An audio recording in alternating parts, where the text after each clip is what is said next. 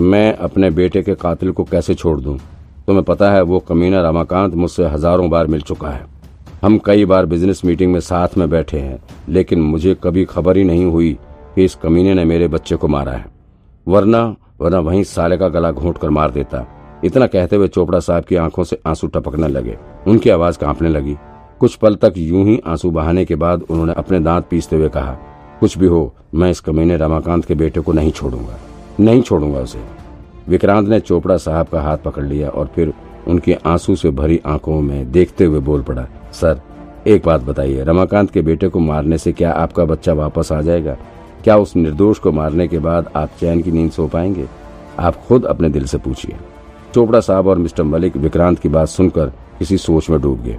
Sir, अगर आपको रमाकांत अग्रवाल से सही में बदला लेना है तो आप एक काम करिए, विक्रांत ने कहा। क्या काम? मिस्टर मलिक तपाक से बोल पड़े, आप लोग रोहित को गोद ले लीजिए। मतलब उसे अपना बेटा बना लीजिए। बेटा, क्या बकवास कर रहे हो? चोपड़ा साहब बोल पड़े हाँ मैं सही कह रहा हूँ। आप उसे अपना बेटा बना लीजिए, आप लोग वैसे भी अब बूढ़े हो चुके हैं। तो आपको बुढ़ापे का सहारा मिल जाएगा। और जरा सोचिए, जब रमाकांत को इस बात की खबर लगेगी कि उसका इकलौता बेटा भी अब उसका नहीं रहा तो फिर उस पर क्या गुजरेगी? वो तो यूँ ही तड़प तड़प के मर जाएगा। ओह, तुम विक्रांत का आइडिया सुनकर मलिक और चोपड़ा दोनों ही अबाक रह गए। वो दोनों ही विक्रांत की बातों पर विचार करने लग गए। आप लोग थोड़ा अलग प्रोस्पेक्टिव से सोचिए। देखिए, आप दोनों इस शहर के बहुत बड़े बिजनेसमैन हैं। जरा बिज़नेस माइंड से भी सोचिए ना, अगर रोहित को आप अपने बेटे की तरह मानने लगेंगे तो फिर उसके नाम से जितना बिज़नेस है, उस पर भी आप लोगों का अधिकार हो जाएगा।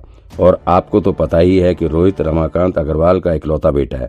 तो रमाकांत की पूरी प्रॉपर्टी रोहित के ही नाम होगी। विक्रांत का आइडिया सच में दोनों को भागे।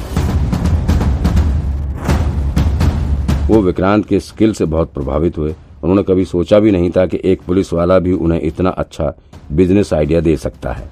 मिस्टर मलिक और चोपड़ा साहब कुछ बोले, तब तक एक दूसरे की तरफ़ ध्यान से देखते रहे। फिर दोनों ने नज़रों में ही मानो कोई समझौता कर लिया चोपड़ा साहब विक्रांत के कंधे को थपथपाते हुए बोल पड़े।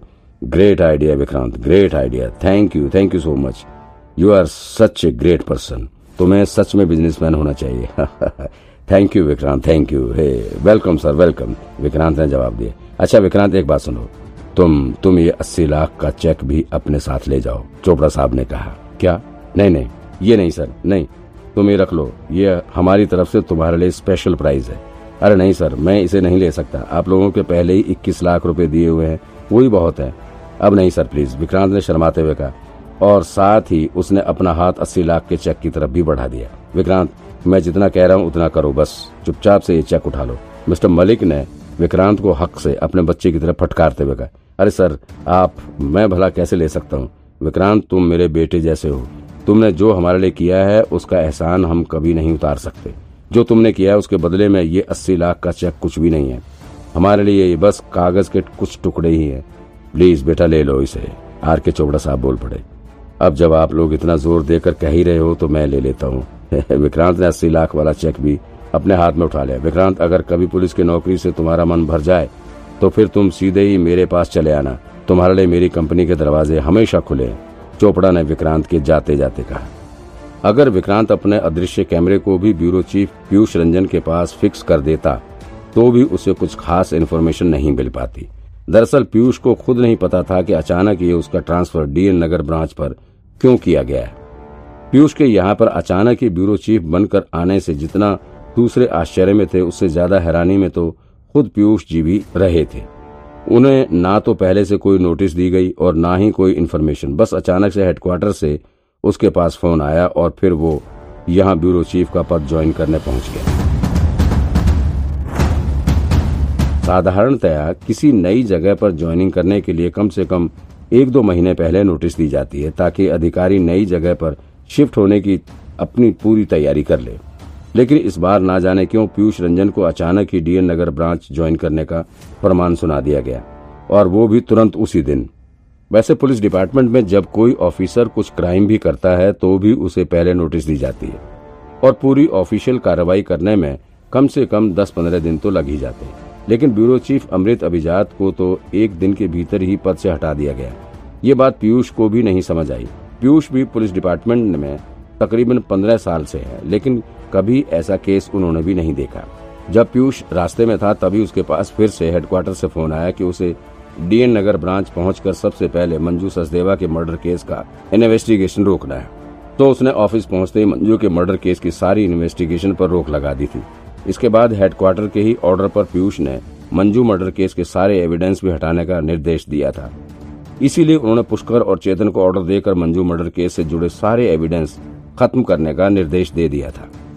पीयूष वकोला ब्रांच के ब्यूरो चीफ के तौर पर काफ़ी सख्त अधिकारी के रूप में जाने जाते थे। ऐसे में किसी केस का एविडेंस मिटाना उन्हें बेहद आसान काम लग रहा था।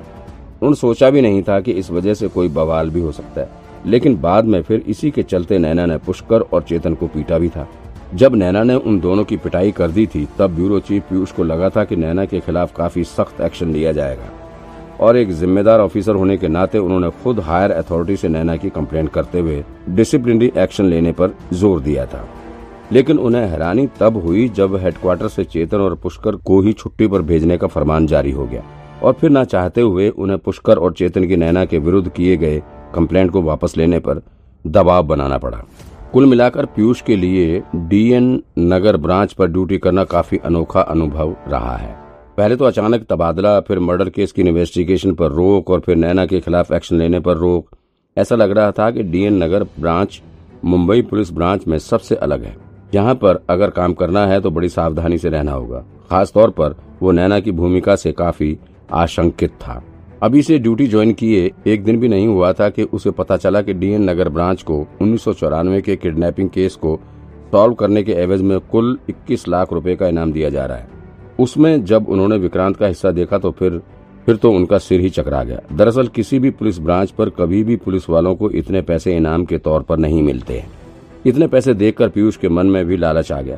उन्होंने सोचा कि अभी तक इस पैसे की कमांड ब्यूरो चीफ अमृत अभिजात के हाथ में थी।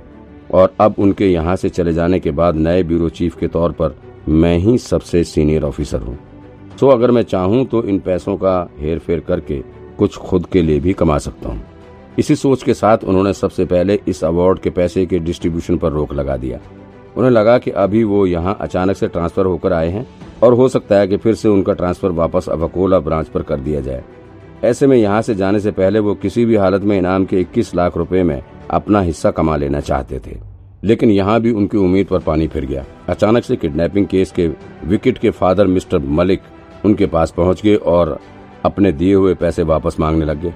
अब चूँकि उन्होंने पैसे पुराने ब्यूरो चीफ अमृत अभिजात के हाथ में रखे थे और उनसे प्रॉपर रसीद भी ली हुई थी तो पीयूष उस पैसे पर कोई हक नहीं जता सके। मजबूरन उन्हें पैसे वापस करने पड़ गए। इस वक्त पीयूष रंजन अपने ऑफ़िस में बैठकर दस हज़ार रूपए के प्राइस टैग वाले कप में कॉफ़ी पी रहा था। उसके दिमाग में अभी यही सब बातें चल रही थी। थोड़ी देर तक सोच विचार करने के बाद उसने अपने सेक्रेटरी को कुछ फाइल्स लेकर अंदर आने के लिए कहा। ब्यूरो चीफ का सेक्रेटरी धीरज तुरंत ही अपने हाथ में चार पाँच फाइल्स लेकर भीतर आ गया। अंदर आते ही धीरज ने कहा, सर, ये कल के प्रेस कॉन्फ्रेंस के डॉक्यूमेंट्स हैं। आप इसे देख लीजिए, जब भी टाइम मिले। पुराने ब्रांच पर पीयूष रंजन ने कभी किसी प्रेस कॉन्फ्रेंस में हिस्सा नहीं लिया था, सो उन्हें इसका कोई अनुभव भी नहीं था।